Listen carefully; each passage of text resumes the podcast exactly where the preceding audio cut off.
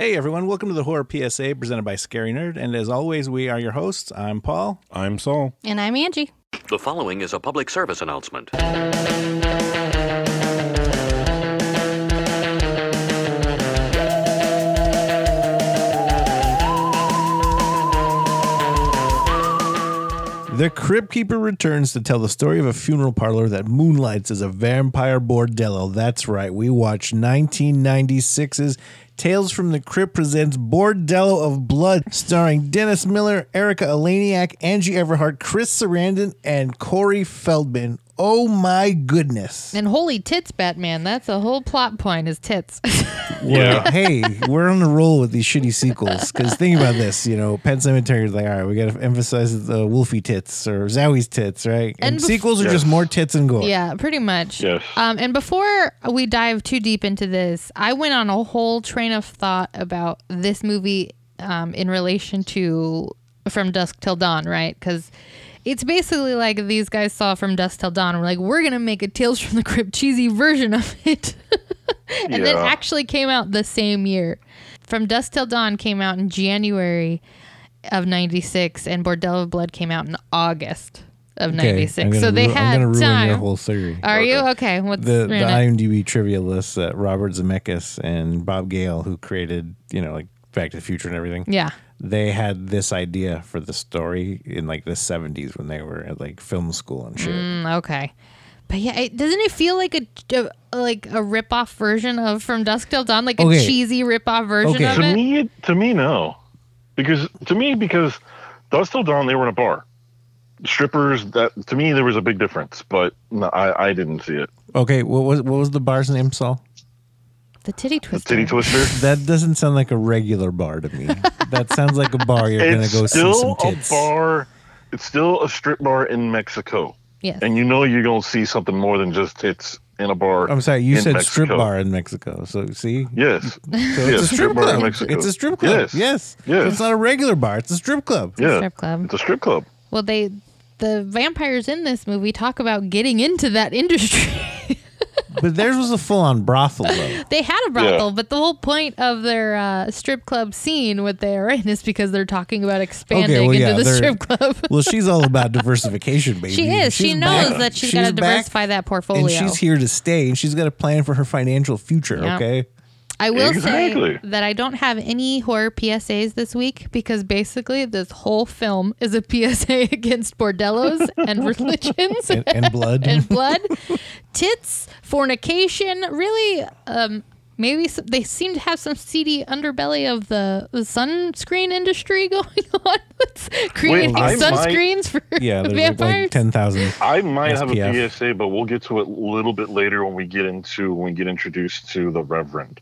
Because I might have a PSA when we get to that. Okay, all right. Okay, I do want to say that this movie, Angie Everhart plays the head vampire Lilith, the redheaded woman. And per the trivia in IMDb as well, she got this role because she was dating Sylvester Stallone at the time. And he was like, hey, you should put her in that movie you're making. And there we have it. You could tell. Yeah. You could tell. I think this was her first like major motion picture credit for on her IMDb anyway. I think she had a couple of things were like shorts or like, you know, TV stuff, but nothing like a full movie yet. Nothing full-fledged to where she was actually in a movie. But oddly enough, she, in my opinion, was not the worst actor in this movie. So take that as you will. Yeah. Oh, this movie starts off with an adventure with a treasure map and all, and they're like trekking it through the fucking forest and getting eaten alive by flies. Tierra del fuego. Like I hate movies that are outside and you just see the swarm of the insects around the actors. I'm like, somebody is getting malaria in this shot. Yes. Okay, so my qualms with this is you have Vincent, who is obviously a little person, and they have him on a freaking horse. Well, he wasn't going to walk there. What did you want him to do? Exactly. I'm like, first of all, I don't care how much money you got. Be like, you got to start thinking, okay, what kind of a guide am I if I agree to take this little person on a quest where we all might die? Hey, like, that guy's just getting paid. He's just getting paid. You don't care. The kind of guy that takes cash is what the kind of guy he is. He's like, you have cash, I will take you to where you want to go.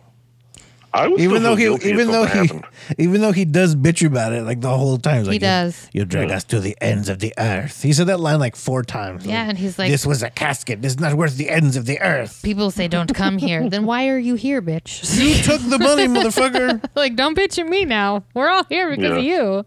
Plus, if you're Vincent in that scenario, like, well, I'm going to kill these people fucking anyways. I'll pay them whatever they want because they're not getting it in the end. I love when they get to the tomb and like they just get to the dead body and he shows them the heart and everybody's just so in awe of it that like nobody's scared of anything that's about to happen. Like they're so like even when the heart starts to like regroup together and like they're still just like watching, like hardly anyone is like, maybe we should get out of here. Yeah. Like this seems totally normal. This is a dangerous place. Like we've heard cursed stories about this place and all of a sudden the heart is like regenerating and growing back into itself. Yeah, I'm gonna leave now. And the coffin starts bleeding. I was like, where the fuck did all that blood come from?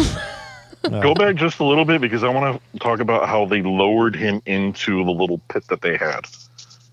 Because they kind of like pulled him in because they had him on the rope and they just kind of dropped him in. Like, could not anybody just carry him on his back like a little backpack and be like, okay, we're not going to do that. We're going to be safe. It's not a real pit, Saul. It's just a movie set. Still, they lowered... We can't carry human beings on our backs like backpacks because they're humans, Saul. You can. No. You don't want to drop him and you don't want to hurt him. But they fucking toss him later. They do toss him later. Yes. Mm-hmm. Well, that made me think, are there little people stunt doubles? I would assume so. There's children stunt doubles. I assume they come in all shapes and sizes. So yeah, like the guy that would do like Chucky and stuff, like he's technically just a stunt guy / actor. Pretty much, yeah. Could be. Okay. I really liked when the heart reconnected, though. I thought it was, I mean, it's super cool for 96. It was practical and the effect worked. I always thought it was cool how, like, that little thing that he had, the chambers or whatever that were divided. Yeah. I thought that was cool. The little box. Yeah. But then the heart reconnects. Like I said, the coffin starts bleeding. We don't know why, because she hasn't eaten in decades. Well, the heart was pumping. But what was it pumping? All that blood. I love how when he put the heart into the body, and it looked like it was going to come back to life, and all of a sudden it stops and he gets all pissed off and starts punching it. Yeah. And I love that the key from Demon Knight makes like basically a cameo in this movie, but with no understanding of why it's there.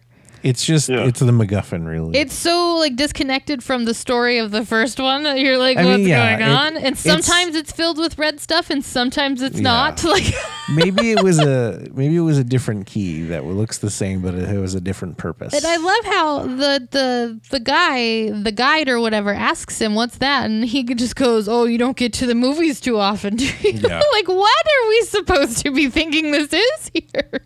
Yeah. There's no rhyme or reason. The thing that I don't get is why he took the key with him. Like, if you knew all of that stuff already, if you could have put it in a lockbox, as long as it's in your possession, that you have it and you know where it's at, why did he have to take it there where she could run the risk of her doing something to where he would lose it? Because bitch better recognize from the get-go, Saul. Awful. That's how. Okay. Better ask somebody. William Sadler also makes a cameo as a mummy versus the Crypt Keeper in this movie. Okay, so I gotta say this about the Crypt Keeper. When I was a kid, he scared the living shit out of me. Oh yeah, he was creepy. The Crypt Keeper, oh my god, I would see him come on because I remember when they would do syndication on it on late night. I think it was on like around 10:30. And I would see that come on, and I'd be like, nope, I'm turning the TV off, I'm going to bed, and I hope I don't see him because I'm going to freak out and have nightmares about him. No, I was... And now that I've seen him, it's like, man, why was I afraid of him? Yeah, he's actually cool. I was a glutton for punishment. I was like, this is scary. I must watch it more. That was me. Like, I must watch all these scary things because I don't know why. Though I dig William Sadler as a mummy. He's a great death. He does makeup really well. It's always funny to see him in movies with a British accent. Yeah. He does so many accents, but like the British and like the Southern accents, and like he's got a range of accents, I guess. Mm-hmm. He's been in so many things too. But one thing that I do not like about Bordello of Blood, that it really like has always been like, it's not Tales from the Crypt enough for me, is the intro. I always feel cheated. We get the outro on the way out of the movie, but we don't get the intro. And I'm like, that's Tales from the Crypt for me. I need the intro. They have to, if they ever brought like another movie or anything, they have to start the movie with that. I mean, that's the best way to bring it back after all this time, especially after having left with us with Bordello of Blood and such. I think there was another one that was officially... Wasn't there one about like voodoo or something? Yeah, officially, unofficially, it was part of it, but not part of it. So I don't know. Yeah, there's probably a real crazy history behind all the episodes and movies of Tales from the Crypt in Hollywood that we'll probably learn of someday, but for now... I do have to say, the funniest thing about this movie to me is the fact that Corey Feldman in this movie, he's in this movie for all of like 8 minutes of screen time, and half of his dialogue is just him going, ah, it is, it really is. Corey Feldman in this movie was gross as fuck. It was like they were like, okay, you get to play a vampire frat boy. I'm like, okay, I wrote that he's a walking 90s cliche. That's what he is. He's a dick in a leather jacket who has a shit ass attitude. Shadow, like again, like that George Michael looking. Constantly smoking and blowing the smoke at other people's fucking faces. Like he's just a walking 90s douche, is what he is. He had the nose ring, he was a dick to his sister, and kept playing his music way too loud, and it was just being an overall 90s douchebag. I wrote down he was, she was telling him, she was giving him shit about the music or whatever, and then she says a line like, you're going to go to hell or something, and he's like, I'm already there, and I was like, poor suburban goth teen. Yeah. My future is black like my soul. Yeah. Although the best thing about the bar scene was the old sassy waitress to me. I love an old sassy waitress. I love old sassy big bosomed waitresses. Big bosom. She is big bosomed waitress. Her bosoms match her sass and vice versa. That's how me likes it. Tall legs of ladies stacked with bosoms and sass apparently. Bosom, sass, and ass. Bosom, sass, and ass. I love, though, that he's just a dick. Like, he's the walking 90s cliche of the bad boy. And, like, vice versa, his sister is, like, the 90s, like, super religio chick. Like, they're both these, like, super cliche characters. Saul, did you read any of the trivia? Yeah. Okay, so then you know about the sister? Yeah. Okay, we'll get to that part then, Angie. I don't know about the sister. Well, can you blame him? Because they're just four horny dudes that are out looking to get drunk, and they're just looking for the best goddamn piece of ass they can find. That guy is so intense. He's a very intense individual. Nobody needs to be around the crazy man who knows where to get pussy. That apparently will do things that you haven't even thought of. They do things that they're not even names for. Yes, that's what it was. Maybe you'll be able to crawl home 3 days later. Oh, I've never needed sex that bad to like for somebody to come up to me like that and be like, you should go here for sex, like really intensely, and me be into it. Like, no. Yeah, well, I'm out. Angie, sorry. There's a big difference, Angie. You are a girl, and men, we are idiots. Well, apparently, so because in this movie, everybody just like loses all common sense at a sight of tits. Okay, but who goes with him? It's Corey Feldman's character. His name is Caleb, the angsty goth, you know, at least 21-year-old, I guess, who acts like a teen. And his friend he was throwing darts at. The friend that he threw a dart in his balls for $15. So yeah, these aren't the smartest guys already to begin with. Mm-hmm. So these are the guys that go to that places. And it's funny because it reminds me of a line that Dennis Miller says that he's like, oh, so you've accepted the fact that you're just going to have to pay for it. Yes. Okay, bringing up Dennis Miller's character, and basically all the people we've talked about, this movie, this whole entire movie is miscast except for the mortician. Yes. He's the only one that I'm like, yep, that's a creepy, crazy kind of like mad scientist-y, crazy mortician. There is some like controversy and shit with this movie. Apparently Dennis Miller was just a dick to everybody on the set. And that would make sense though. And he was like, look, we're going to film all my parts first, and then I'm done with this movie.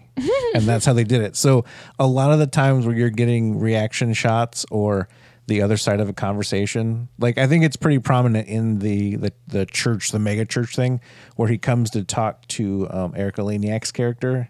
And there's a shot of her with like over the shoulder, and that's just his stand-in. Like they had to film all those reaction shots or all those opposite sides of the dialogue with his stand-ins, because he was just like, nope, I don't want to be here today. I'm leaving early. Let's film all my scenes first and let me out of here. And then he just basically did that throughout the whole movie. See, that shit wouldn't surprise me, because Dennis Miller back then just exuded douchebagness. And the character he played, I didn't view him as that character. I viewed Dennis Miller in a movie being himself. Yeah, I was just like, this is just a guy douching his way through life, and that's apparently just Dennis Miller. Yeah, apparently. I don't know. Never met him. Be nice to people on set.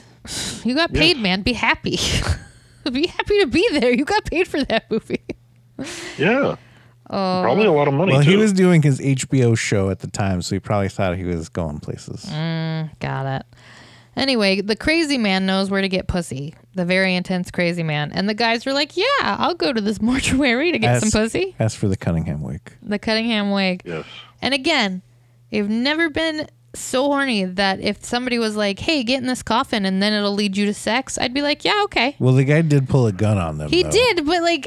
It took, they considered it beforehand. Like they both like talked to each other and they're like, no, we're out. Like, come on, man. He also did try to leave right when the guy opened the door. Yeah. So he tried to leave a couple times. Go back just a little bit, because they did have that awesome line where he says, if anybody from the Addams family answers this door, we are leaving. Yeah, but they didn't. And in the IMDb trivia, the guy who answered the door was in the Addams family. Was he? Yes. I guess. I don't know. I must have missed that one. But yeah, I'm not getting in a coffin. You can shoot my ass. Nope. And he's like, no, the waities will wait you. I'm like, there ain't nothing waiting for me except death. Like, that's right. It's death. Like, we all know this is like, no. Okay. But I think you're forgetting the fact that they do things that there aren't even names for yet, Angie. And they get down to these women of the night, and... The first thing that one vampire says to them is, how would you like to take the Skin Express to Tuna Town? I don't want to go to Tuna Town. Does anybody want to go to Tuna Town? Caleb wanted to go to Tuna Town. I'm getting really high-pitched right now because I'm so disgusted. Caleb wanted to go to Tuna Town.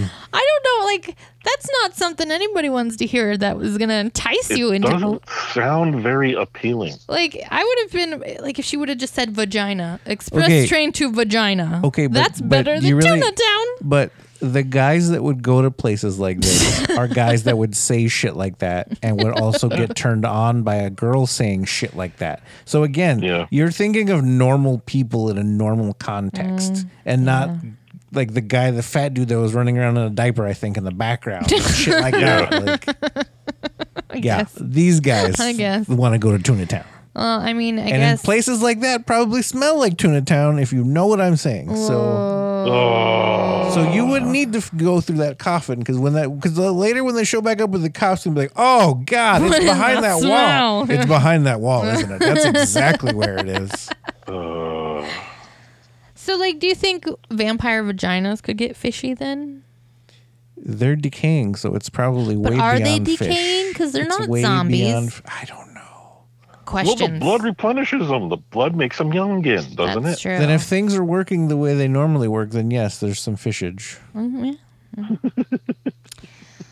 But when they get down, they take the... Do vampire chicks still have a period then? I doubt it, but I don't know. These are questions that everybody has. Yeah. Who needs to answer these? Anyway. Who don't know? Nosferatu, that's who. Nosferatu. But he's a dude. He can't even answer these questions. Well, he had to have turned a woman into a vampire at some point. And, I guess. And back then, she was a maiden at 13 years old and ready to be a wife and mother, so... Everything would have had to be working on that original one. So prime example of what would have happened or what happened. So we need source material. Yeah, I guess. Yes, we have questions. Oh, but after they get to the brothel, the brothel underneath the mortuary, they really get into their super terrible cheesy lines throughout this film. Because when Lilith comes in, she eats a heart and says, "Don't eat your heart out, baby. That's my job." Oh. Okay, but she is the villain in a Tales from the Crypt story. She is. So I gave her a lot of slack on these. Like, she didn't write the dialogue, all right? I know. So, I mean, come on. And I always take anything Tales from the Crypt, you always like this definitely is one that felt more like the show. It was more campy, it was more put together like the show versus Demon Knight, which was a fucking masterpiece. And it had like film quality and, you know, great effects. And this one, it's not bad. It's a fun time, but it gets muddy. Here's what it reminded me more so is a direct for TV movie for HBO. Yeah, that's something what it reminded like that. Me of. Yeah, one of like those late night ones. Like an HBO presents Bordello of Blood or whatever it be because of. That's what it reminded me of. Now that you say that, it's can't be for the movie that it was. Well, the thing I think about Tales from the Crypt is I think they were planning on doing a third one for sure. Like they wanted to do this as a trilogy and probably, you know, I mean, if it would have did well, it probably would have anyway. But I think the thing about these is that they tried to make them like basically longer versions of the show. So sometimes in the show you'd have like a really dark and like kind of thought-provoking, like just straight horror.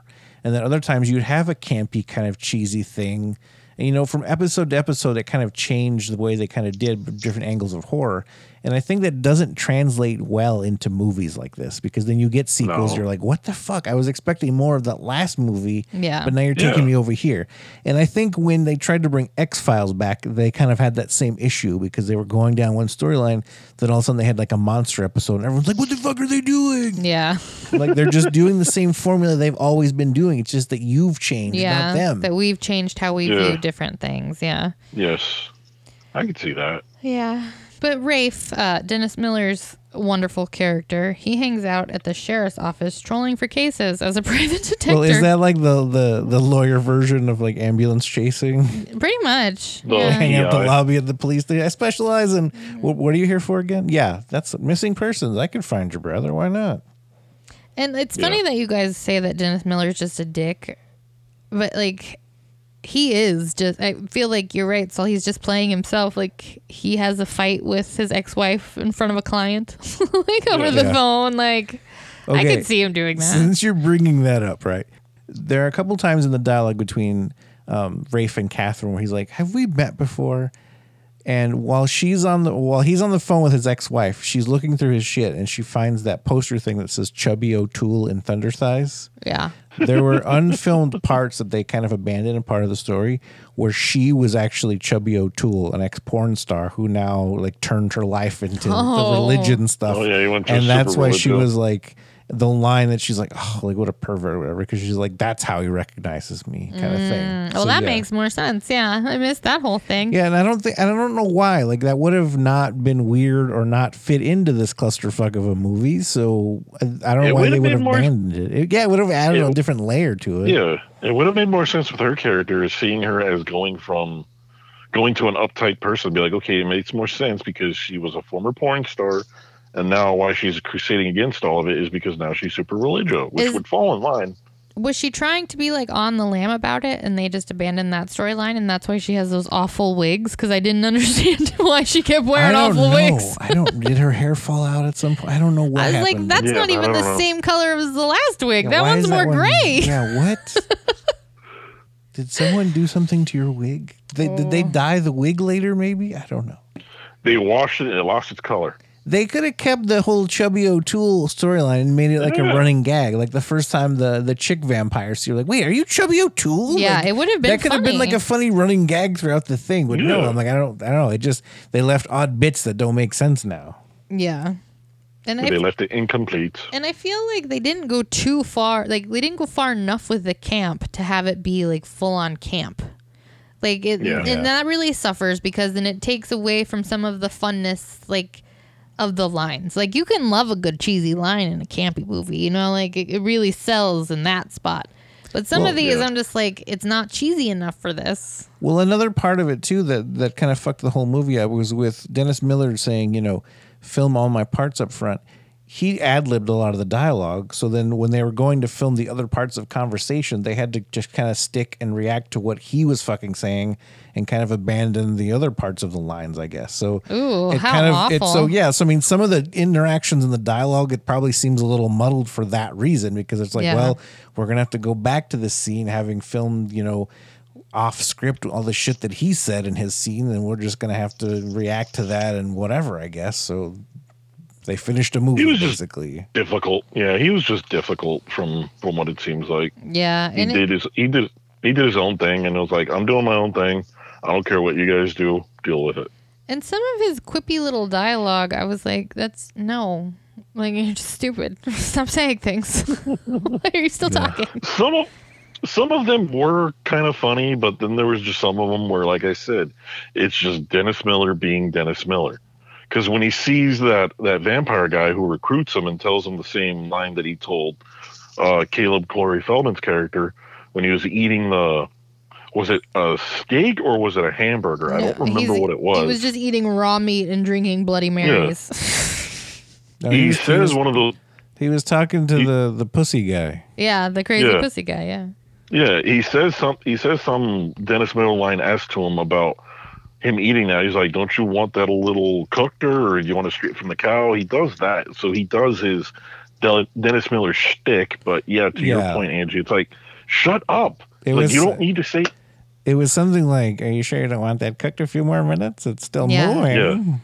Yeah. And I feel like his sarcasticness in there, like, almost took away from the ridiculousness of the scene, because he wasn't being ridiculous. He was just being sarcastic. And it was kind of even like, he wasn't taking it seriously. Yeah, and the whole movie, you can tell, like, even just his lines, like, there's no oomph when he delivers any line. Like, it was to me like his performance was very tongue in cheek. It's like, I'm gonna make fun of this movie while I'm in it. Let's see if they pick up on it. And he actually does when he says the line at one point. It looks like I'm in a bad Tales from the Crypt episode.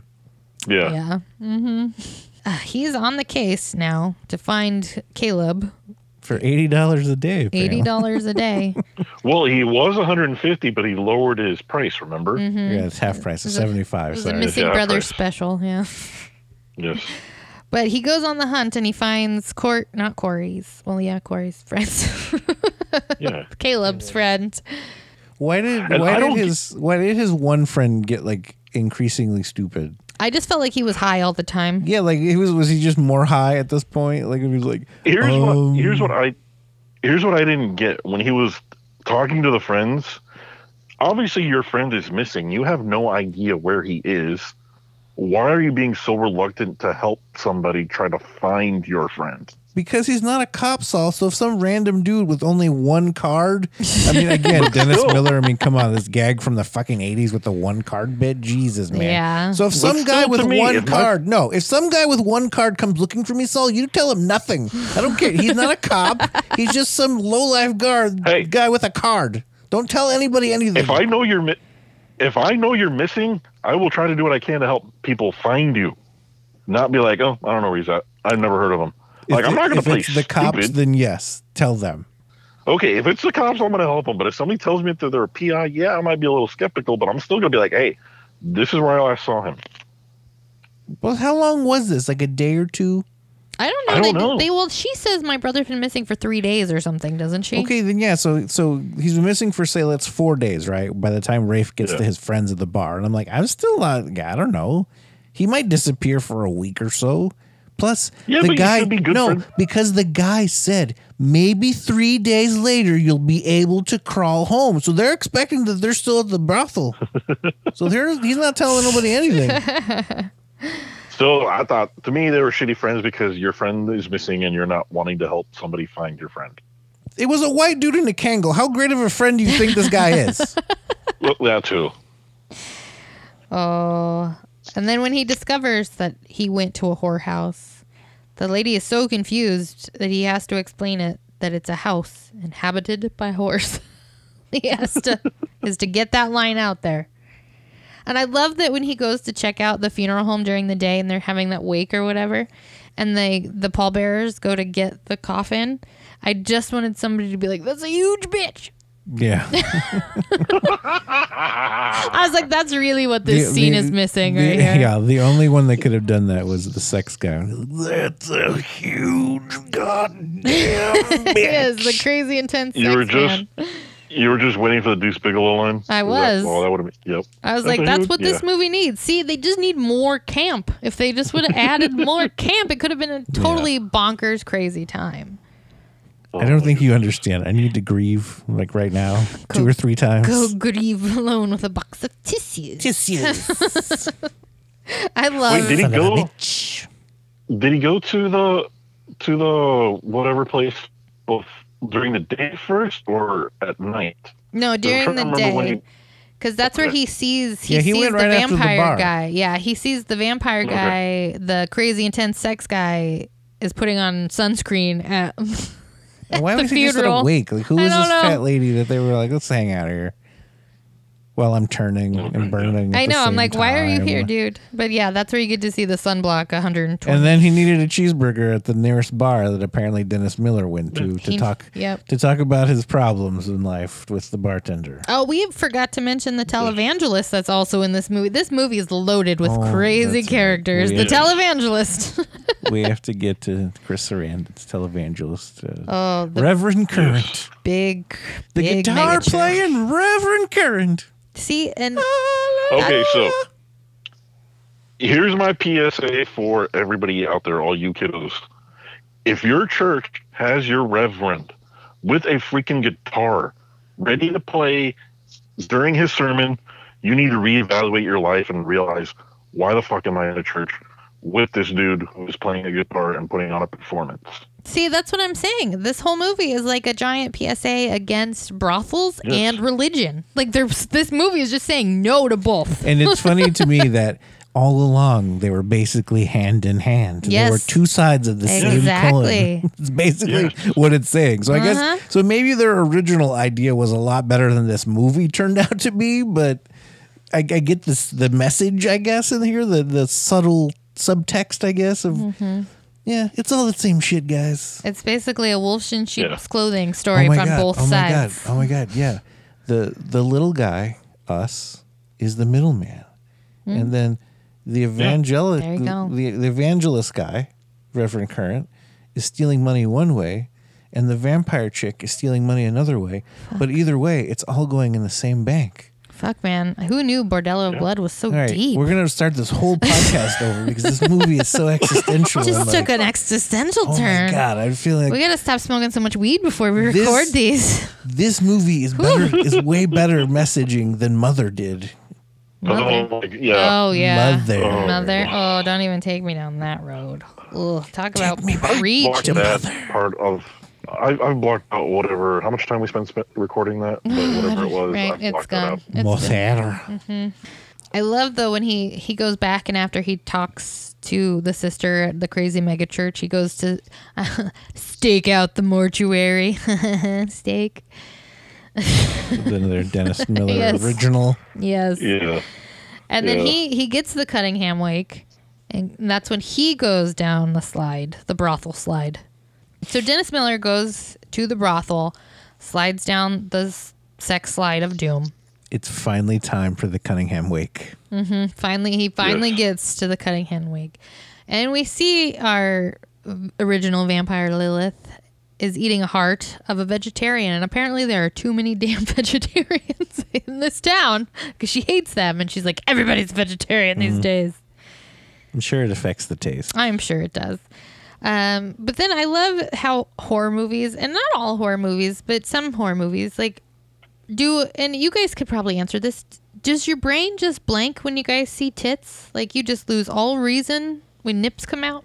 Okay, I can't say that for myself, right? All right, just let me get where I'm going. All right. I can't say this for myself because it does not happen to me, is what I'm getting at. Oh, okay. But I've had friends, and I've seen it firsthand, right? Mm-hmm. Imagine like the equation or the equal of a deer in headlights. Ah, okay. And that's how some dudes are. I've seen guys like, I don't want to spend too much, so I didn't get in, I only got a certain amount before we go to the strip club. And then I see them 2 or 3 times go to the strip club ATM machine And feels like Paul has a very personal story about something that happened in his lifetime. I'm just saying. I've had friends that have been afflicted with boobs in the headlights. Boobs in headlights. That's what I'm going to call it. So. I can attest to that. Okay. Me? Okay. Yeah. Go ahead. I don't want to say any names, but go ahead, Saul. No, I'm with Paul too. Like, I have seen friends who, at the sight of boobs, turn into idiots. Yeah, I just don't get it. Like you guys have nips too, man. So like they get hypnotized by them and they turn into bumbling idiots. I'm like, really? You're not thinking with one head, you're thinking with the other head. Mm-hmm. And that girl is being nice to you because she wants your money. Yeah. And when you have no more money at the end of the night, you're the dumbass who gave it all to her.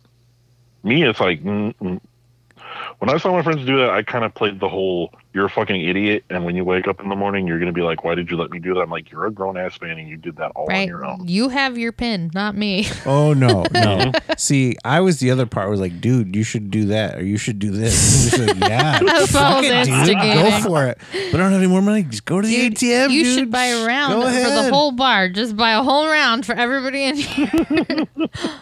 No, I would egg them on. Because, hey, you know what? Treat yourself. That's what you want to be. Hey. That's how it makes you happy. Then go ahead. If you got, all I'm saying is make sure your bills are paid first. That's all. That's all I'd advise against, okay? Okay, in the non-vampire strip clubs, these are just girls trying to work their way through college. Yes, okay? So that's what I'm saying. Hey, make that money, ladies. Hey, we've all had, I've been a waitress before. I've had those people who are like, I know if I'm just a little bit nicer to you, you'll give me a bigger tip. It's all a hustle, right? It's all a hustle. You just come out more. Drinks all full, you're good, right? You just come out a little bit more. It's less of a sales pitch if you have your boobs out, though. So it's true. It's fish in a barrel when you're at a strip club. Not to for the boob in the headlights guys, it's fish in a barrel. I'm not saying that I'm conceited or anything, but if I would have approached more tables topless, I probably would have made some more money. Probably not, because no one's like, because there's no place that people are like, I want, tacos and tits. I mean, that sounds cool and definitely catchy, and I might open this place at one point. But there'll be separate areas where the tits are out and the tacos are. What if we just had tacos? Or if I called it tacos. Yes, tacos. Or it's a full strip bar and it's called tacos and tits, but the tacos are not actual tacos. Tacos, yes. The other type of tacos. But on Tuesdays, we could have Taco Tuesday as a special. Well, Taco Tuesday is a special on dances. On taco dances. No, you go. Yes. Taco Tuesday. Taco dances. So I think people are going to start tweeting # Taco Tuesday with a completely different fucking meaning. This is just brilliant. We need to diversify our portfolio. Call Lily. We're brainstorming right here. We need seed money for our strip club. We've got some ideas. Titties, tecate, and tacos. That's what it is. Boom. There you go. We'll change it from triple X to triple T. We need a sponsor. Triple T. Tecate. So, okay. I don't know. I know we totally got lost there. We wanted a completely different tangent. All right. Okay. What is their fucking criteria for keeping a random dude as a vampire? Because the last two that we see are Caleb and the fucking sex guy. Yeah, crazy. Or was Caleb just going to be another sex fucking recruiter kind of guy? That's her field reps, right? She just gets these sleazy dudes. You were the one that convinced your friend, so we're going to eat your friend, and we're going to keep you just so you can go out to bars and convince other stupid idiots like you to come here. Oh, and honestly, I liked crazy sex guy better as a dead guy. Yeah. Well, he was a great prop in the background. Well, he did have a great death when they ripped his head off. Yeah, they full on ripped that head off. I always liked that. But yeah, no, I have issues with the vampire lore in this movie as well. And see, if they would have gone campy, I could have just thrown all that out. But since they were trying to be kind of serious, I was like, no, Dennis Miller didn't even invite Lilith in to his place. So she wouldn't have been able to come in there. No, sunscreen isn't going to work on vampires. I'm sorry. It's just not. There are no rules for these There are no rules. Yes, there are no rules. And Lilith, I've always wondered, and you might know the answer to this since you looked up the thing, is it supposed to be Lilith of the Bible, the original vampire Lilith? Is that supposed to be a thing? I have no idea. I think it kind of mentioned at the beginning when they go to her tomb or whatever, and he first finds the body, Vincent said something like, she's the original vampire, or something like that. So Fun fact, kids, if you don't know who Lilith in the Bible is, she's the first wife of Adam. Yes, Adam had two wives. Polygamy. The one thing that did kind of confuse me, though, is when they did get Dennis Miller's character, Rafe, in that little weird S&M dungeon type thing, and when she cuts him and licks his blood, and when Lilith says he's different, I haven't had one of those in forever, how they just completely abandoned that storyline. They did. It just like, because she's like, no, let's keep him alive. And I was like, okay, but like, yeah, they went nowhere with it. It just ended. Yeah, they went nowhere. Yeah. Because then she just says, oh, we'll keep him alive. Like, why? She wanted like, his blood. His blood tasted different or something. It was very rare blood type. Or... Oh, so they were going to Keanu Reeves him from Dracula. Yeah, the children of the night to just feed on him. Drain him and let him replenish. And you know, it's why wouldn't vampires just do that with a regular, you know? Like, why not just do that? Like, you'd never have to hunt again. Like, you'd just be sad. Like, you just live a normal life. Like, just have, you know... If you're familiar, take care of this guy. Like, feed him, make sure he doesn't leave. Like, yeah. But we're going to drain his blood every once in a while. So 2 or 3 maybe. Depends how big your family is. When Lilith goes, well, she goes back to Rafe's office, I guess you would call it. The old movie theater. Whatever that thing it is. But she goes there and she knows where he lives because the fucker lost his wallet at a brothel. Like, how are you going to lose your wallet at a brothel, man? Hey, who keeps their wallet in a jacket? Like... I don't know. I don't know. It's just weird to me. Never got that. I didn't either. And I don't care. This is me. No matter where I go, when I leave somewhere, I always do the 3 checks. Phone, wallet, keys. Yeah. And then you leave. It's instinctual. So, Yeah. But you've never ran somewhere with a vampire who is going to eat you and has her boobs out and you just tied her up and you're surrounded by other vampires. So I'll cut the guy a little slack. Well, I'll cut Lilith a little slack for when she does go visit Dennis Miller's character, and she goes, "You wouldn't shoot these, would you?" And just grabs her boob. And I was like, "Yeah, I would. I would shoot those." Okay, Lilith is hundreds of years old. She knows how to get her way in and out of situations. It's amazing. I really just want this movie to be redone with people just yelling stuff, and it really could. Like Lilith could just be like, "Boobs." Boobs the whole movie. That's dialogue, just one word, exclamation point. The other guy could just be sex. Wait, no, one of his lines in this movie is like, "You looking for sex?" Yes, he does. He just grunts out sex. Like, what are you doing? Damn sex. And the mortuary guy will just be tissues. See, it could all be done. Yes, it can. It's instead of a silent film, it's a one-word film. I do love the kind of crazy storyline that brings everything together because Catherine just wants to save people from fornicating via a documentary. She really wants to let the people know the dangers of having sex. So. I think it's funny, and going to strip clubs. Yeah, I think it's funny, too, that she was like, I want to do a documentary about, you know, sex work and all that. And he's like... Go forth, Christian soldier. And she just grabs a camera guy and goes to the nearest strip club that same fucking night. Like, what are you doing here, sir?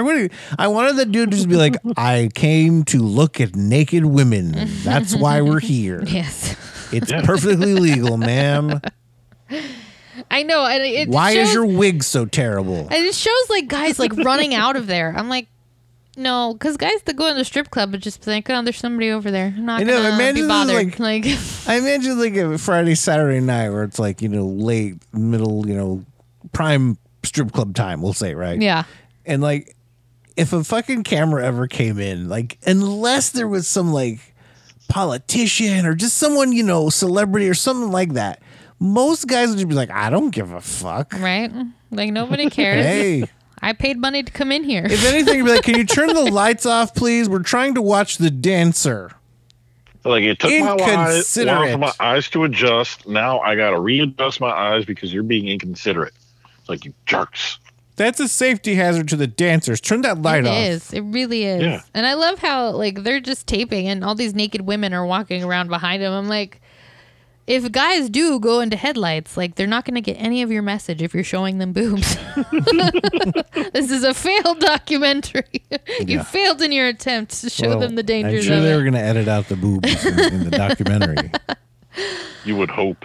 Oh, They don't do it, and that's just like the most popular documentary with guys that go to strip clubs. You're like, yeah, love this documentary. Oh God, the grossest scene in this whole movie is when Dennis Miller and Catherine go to that cop, and he's eating stew out of a can. You get any of that fucking stew in your mouth? I know. I'm like, oh, stop eating it. It's all like cold and like, oh, stop eating it out of that can.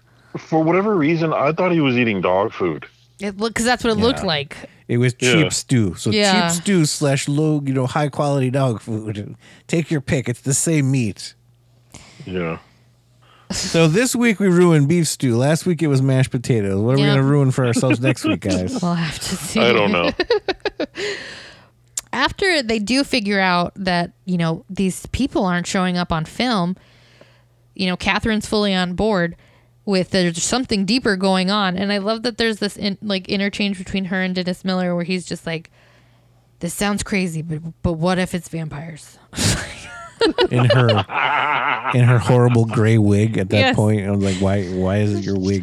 Why are you wearing a wig? I know. First of all, is it supposed to get worse as the movie goes on? Is that a stick running through? Yeah, was that also an abandoned gag that we didn't get? It's like in the fucking Men in Tights, where it's like the mole moves every few scenes, but it's the wig's a different color. We're like, all right, never mind. We don't have any more wigs. It needs to be more campy. That's all.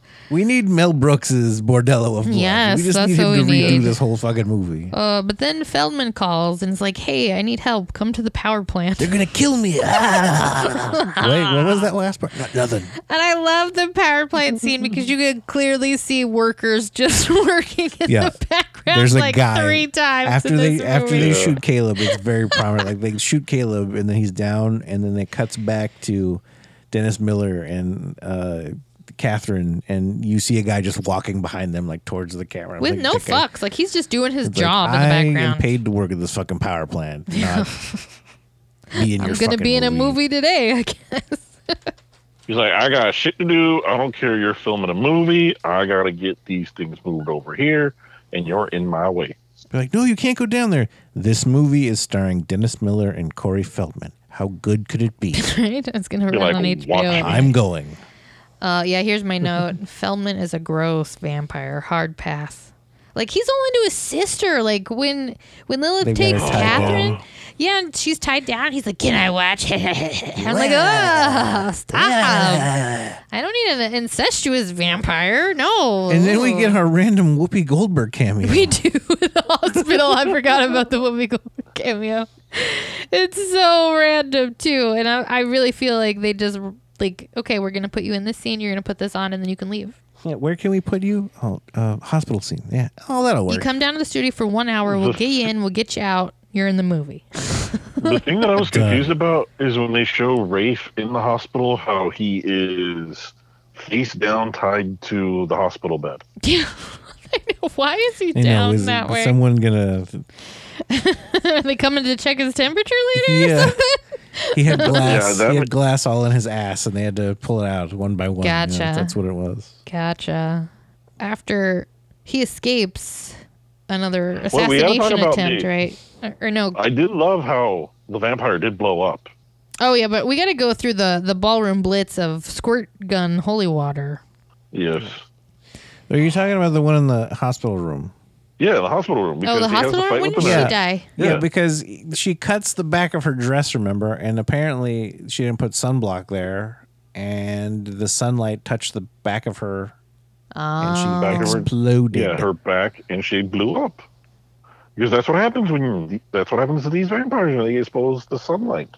They blow up. Yeah, if sunscreen was the only thing saving you from like exploding as a vampire, there'd be no alive vampires. Because like everyone's missed a spot on themselves with sunscreen. before. Yeah. Like, I know, like, we've all had that one giant red, like, square. You're on the fucking you're on the fucking subway or something, and all of a sudden it's like, pff, like, whoa, fuck, another vampire. That would happen. Like, oh, you should have been putting on your sunscreen a little bit more. Got to call into work. A vampire exploded next to me on the train today. I can't. We need the dustbuster. I can't come into work. Okay, I'm not making this shit up. Look, it's fucking vampire everywhere, man. There's vampire everywhere. But I liked the ballroom blitz, like, crazy shot of Squirt. Then you finally get, like, some good gore and, like, death and they're just exploding tits. Shit. Still tits. The green screen chick that was half a body but one tit was still intact. Yeah. How much water pair of legs and one tit. How much water did they have in those water guns? Because they went on for a while. They did. I know. Okay. And it was a lot of water, too. And here's my fucking question. Like, if it's like 3 in the fucking morning, right? And I need holy water, where the fuck am I going to go to get enough that's going to fill up a super soaker? Well, the dude brought it. No, you're right. He didn't bring it. Dennis Miller brought it. That's right. He gave that little water gun to Reverend Current. Like, if the Reverend had brought it, that would make sense because he could just essentially bless it. But he's not even Catholic. Yeah, what's the criteria for having, do you have to get like a certification to be able to bless water?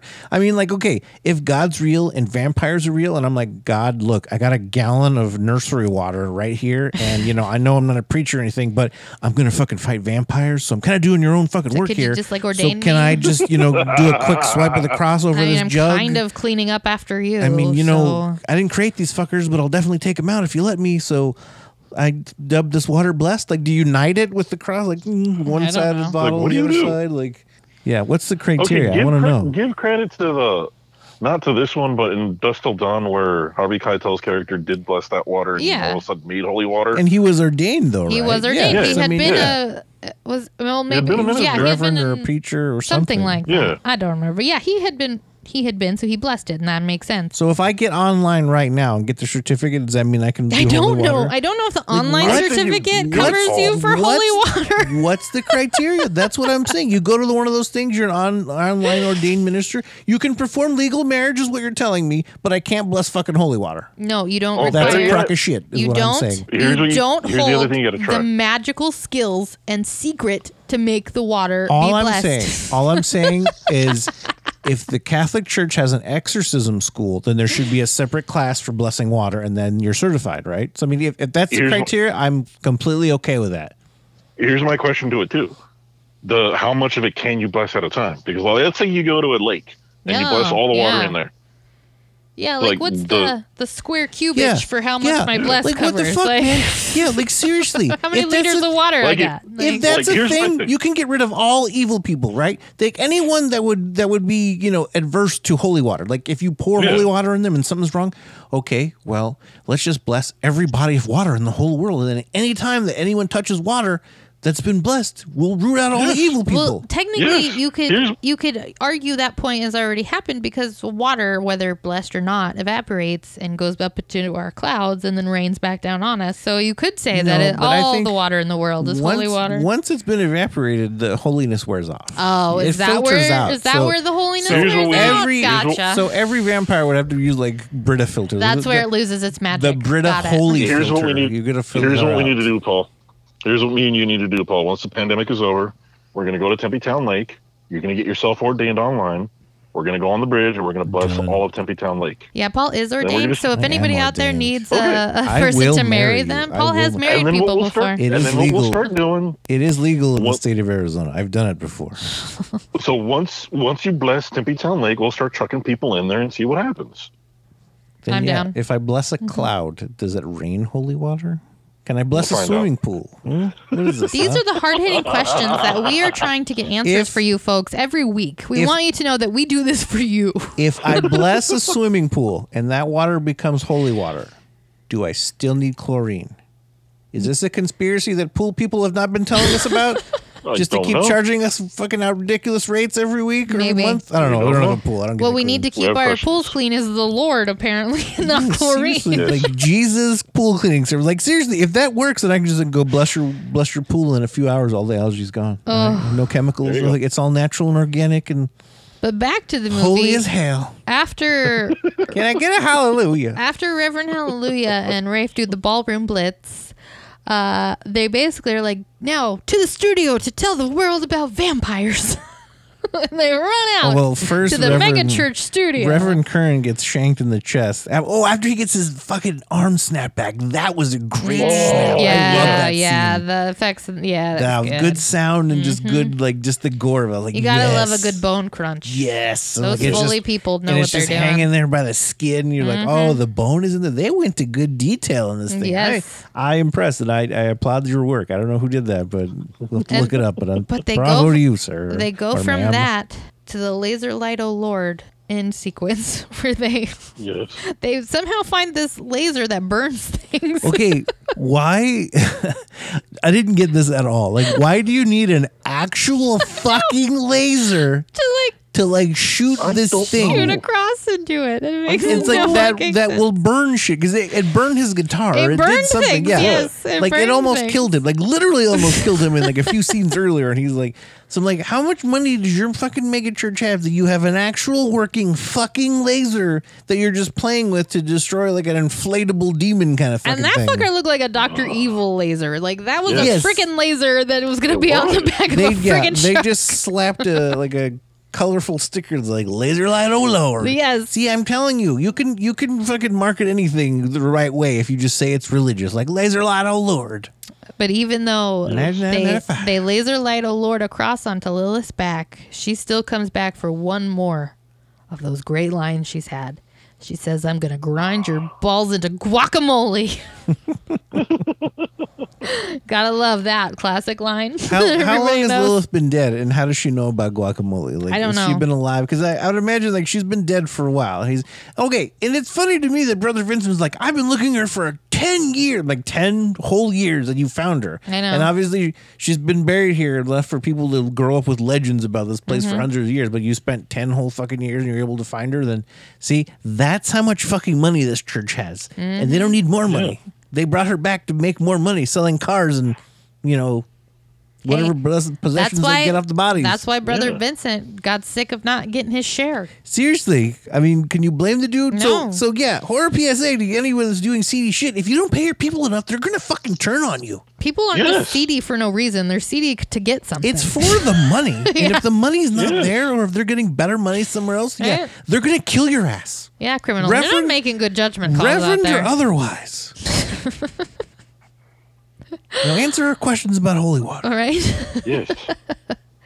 All right. I think that's all I got. You guys got anything else you want to say? Are we going to final thoughts? We gotta get to the twist at the very end, though. Oh, the very end. Yeah, I wrote that off. Get to the twist. I didn't really think it was a twist because to me it just felt like a Tales from the Crypt ending. Tales from the Crypt ending. Yeah. It really is. They're like, whatever, just cap off this crap fest. Yeah, just put it on the end. She was a vampire the whole time. Yes. No, she got changed because I remember when he looked at her, he was like, just checking your neck. There's a big weird mole there, but there's no fang marks or whatever. He should have checked her inner thigh. So okay, if you're ever in a situation where getting bit by something is a very important thing, your ass is getting butt naked in front of me. I don't give a fuck who you are. Zombies, vampires, werewolves. I'm like, if you were held by a member of the undead previously, you need to strip down and get butt-ass naked, and I need to see under and in everything to find bites before you are coming back to me. You need to prove me that you did not get bit. People don't even know how to wear a mask over their nose. They don't know how to tell you they've been bit. You have to look. The zombies are a hoax. Zombies are a hoax. That's not happening. But anyway, for my final thoughts this week, I've pretty much wrapped it up. It's classic Tales from the Crypt. It's like I said, this movie is like a big long Tales from the Crypt episode with worse acting than usual from Dennis Miller. And I do. You think there's better acting from Dennis Miller? Well, I meant it's Dennis Miller's acting isn't on par with the acting on the show. You think just his acting? Because I have a laundry list. I've never watched anything else of his, but Corey Feldman found a girlfriend in this movie. He started dating the vampire that took him in the brothel room. Does that surprise you? He started dating that one after this movie. Her name was Patrice the vampire. But really, in 1996, if you were Feldman, you could probably just I'm Corey Feldman. I mean, and half his dialogue was... Hey, you want to be my girlfriend? Maybe he couldn't talk with the teeth in, and that's just the only thing he could do. They're like, since I can't talk, I'm just going to go... No, that's not what it was.